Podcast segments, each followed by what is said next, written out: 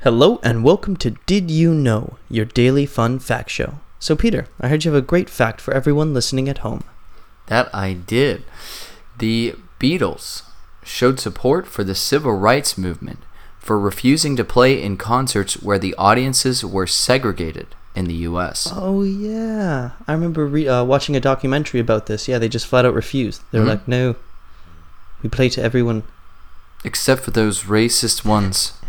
we don't like the racists. It's just like, why would you spit up a We all concert? live in a yellow submarine. submarine. Except for the racist people that Yeah, we don't get out of play here. for.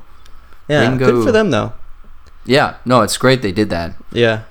That fact again is the Beatles showed support for the civil rights movement for refusing to play in concerts where the audiences were segregated. That's it for today's episode of Did You Know? We'll see you again tomorrow.